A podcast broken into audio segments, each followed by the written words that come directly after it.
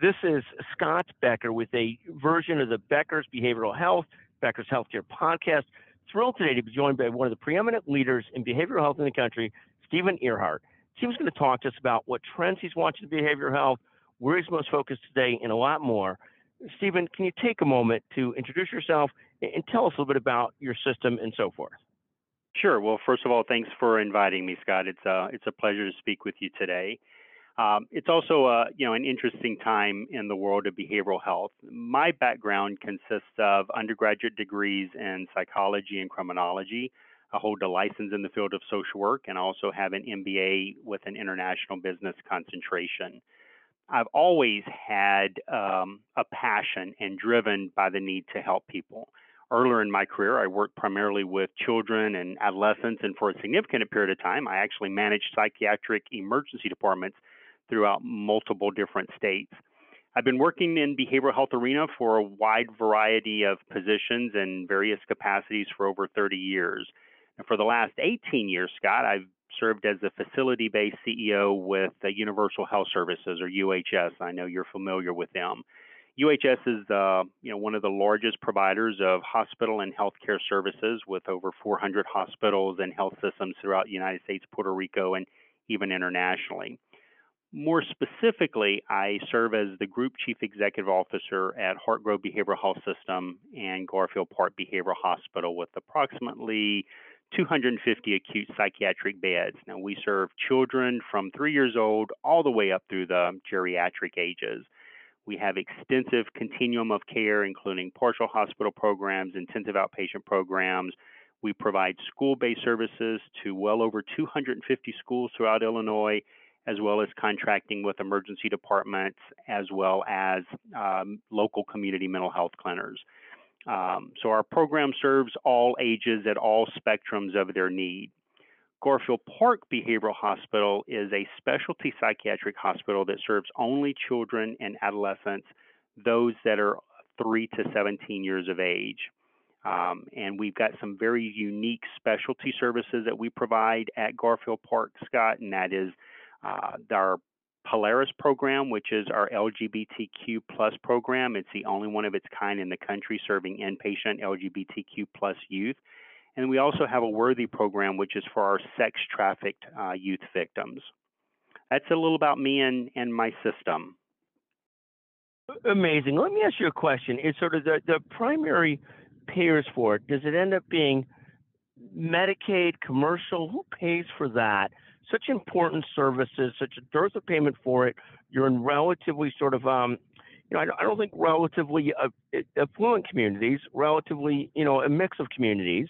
Sure. And, and, and, and does it, does it, is state Medicaid budgets, is that who helps make sure that this works, or where does the money come from to fund a lot of this?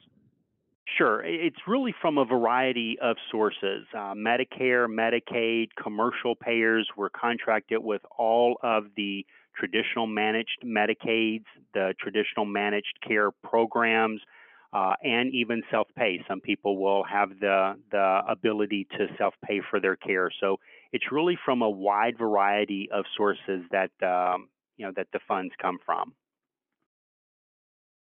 Fantastic. And what are the issues you're most focused on today? I mean, this behavioral health for children, for adolescents, such a challenging area today.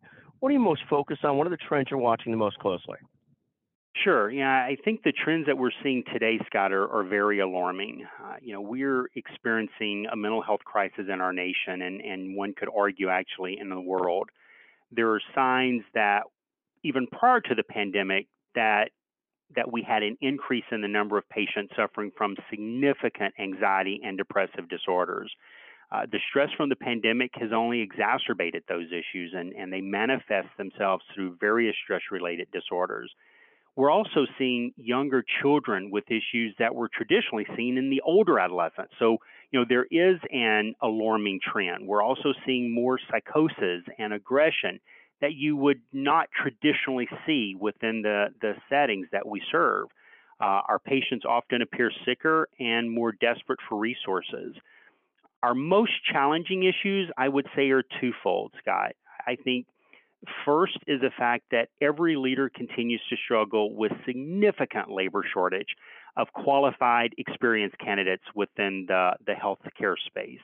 I think that, you know, there, there, despite that there's a plethora of need, there's not a plethora of candidates or, or sources to be able to fill the jobs that we have, regardless of the industry, be it healthcare or any other.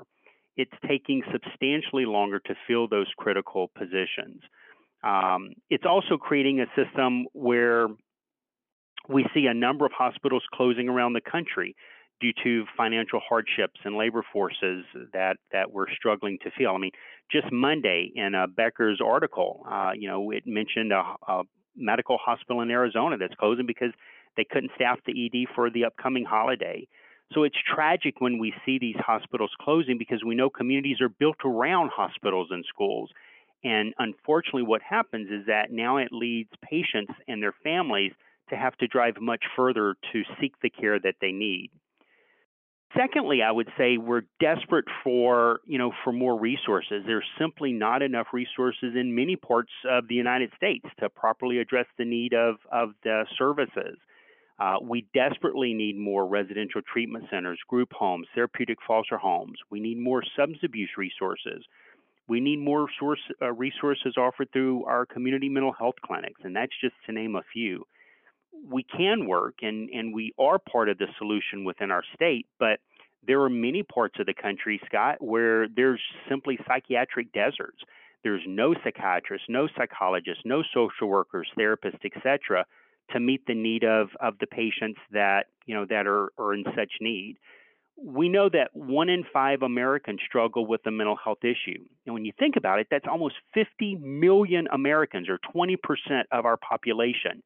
And what's most sad is that unfortunately the majority never even seek treatment, despite there being very proven successful treatment specifically for the most primary or most often occurring issues such as anxiety and depressive disorders. Uh, so it's it's a real tragedy, uh, and those would be the the two challenges that I would say that we face uh, most currently or most pressing in today's time. I mean, it's really fascinating. This great mix of horrendous staffing challenges with an explosion of challenges that people are having around behavioral health. I mean, it's really a a, a, a double challenge. Take a moment, Steven. What are you most focused on today? Uh, and then I'll ask you the easy question of the day, which is a which is on which is I, I hate to even bring it in in such a tough conversation, but if you become more of a Sox or Cubs fan, do you cheer for one or the other?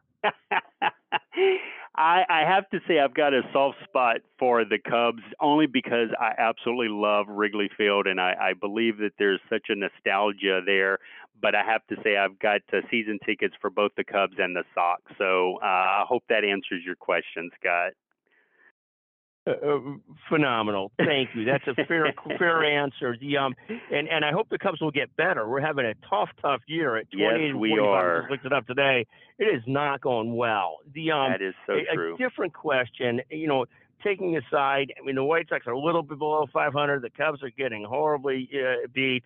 Um, talk a little bit about, and they're having their own staffing challenges and trying to find good players. Uh, and I hate to even joke about it, given the severe staffing shortages in healthcare. But but talk about where are you most focused on today? What are you most focused on and excited about as we turn to the second part of uh, of the year? Sure.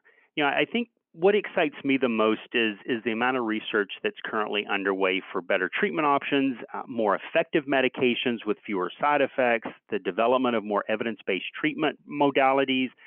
You know, we've come a very long way in, in the practice of psychiatry, and and I think with movie stars and athletes who have come forward and shared their personal struggles and challenges with mental health issues, I think it has helped open the door and reduce some of that negative stigma that has for so long helped create a shadow on the industry that I feel like it's it's becoming much more common and much less anxiety provoking to seek help. So I'm really excited about what I hope to see in the future. When you think about, you know, the, the field of behavioral medicine, Scott, though, it, it's you know, it's a very complex and and elusive process. And and so let me break it down for the listeners in this way. As behavioral health scientists or behavioral health practitioners, our goal, our our role is to treat the brain. Now, the brain is the absolute most highly complex and elusive organ in the human body. Scientists know the least about the brain than any other organ in the human body because there is so much that is yet to be understood. And arguably, it's the most important organ in the human body.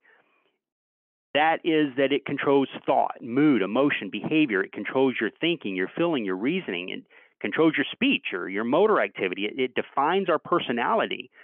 So when you think about the brain and, and everything that it controls within the, the human, that's really where we're focused in the behavioral health field. If something's wrong with the brain, it's not like you're mending a broken bone and letting it heal.